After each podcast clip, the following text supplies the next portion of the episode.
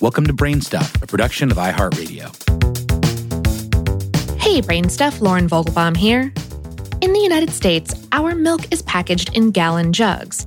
All our liquid dairy and liquid dairy substitutes tend to come in pints, quarts, and gallons, all U.S. customary measurements based on the imperial system.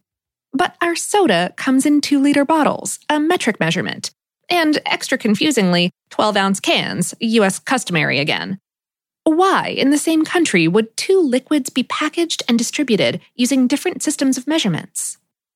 The short but sticky answer is that this is just one of many examples of America's fractured approach to measurement. The US customary system is a holdover from colonial times and based on old British standards. The United States is one of only three countries in the world that hasn't adopted the metric system, uh, Liberia and Myanmar being the other two. But American soda's embrace of the liter coincided with a brief window in history when it seemed that the metric system might take over. Let's explain.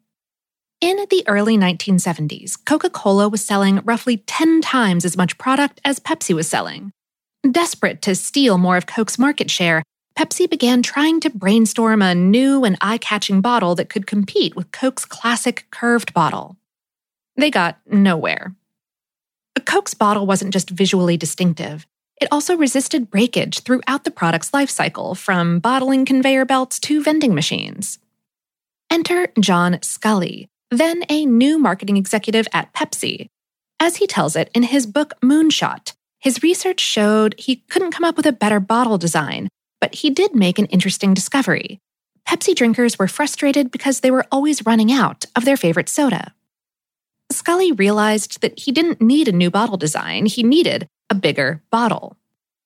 Pepsi asked chemical giant DuPont to come up with a suitable material, and a year later, the plastic 2 liter bottle was born. Customers would get more of the product they wanted. Pepsi could stop competing head to head with Coke, for a time anyway. And Pepsi would sell greater volumes of its soda, which meant increased revenue. Not to mention, stores wouldn't have to worry about broken glass from mishaps with stockers or consumers. In a make or break marketing moment, Sculley met with Walmart founder Sam Walton to convince him of the two liters' merits. As he handed the product to Walton, Sculley purposefully dropped the bottle, which bounced unbroken on the floor. Walton was sold, and so was the rest of America. Sculley made bottling history and also rode his two liter success all the way to becoming the CEO of Pepsi and later the CEO of Apple. But okay, two liters is equivalent to about half a gallon, 0.528 gallons to be more precise. So why didn't Sculley and Company sell half gallon bottles of Pepsi? Well, since 1886, Congress had been trying to get the US to convert to metric, including the Metric Conversion Act passed in 1975, right as Pepsi was developing their new bottle.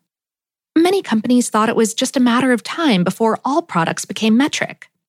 But the legislation, as all metric related legislation before and after, stipulated that action was voluntary. That was enough to keep the rules from taking widespread effect. No one can point to a single reason why, Theories include that people fought the switch because they thought it was somehow anti American, or that they felt more comfortable with the familiar imperial measurements, or that it would have been too costly to convert existing systems and product lines over. And since they didn't have to switch, many didn't. So, milk never went metric in the United States due to scale, location, and tradition. Sodas like Coke and Pepsi have a long shelf life and can be shipped all over the world. Milk is far more perishable and typically sourced from a local or regional producer. Milk has traditionally been sold in the United States in pints, quarts, and gallons, a custom that seems destined to stay. Still, there's hope yet for the metric system in America. There are many products measured in metric only, or primarily, besides soda in the US. These include wine, liquor, medications, and beauty products, among other items. However, there's still no regulatory requirement in place that manufacturers must use metric. But since lots of American products are sold overseas, you'll usually see both types of measurements on the packaging.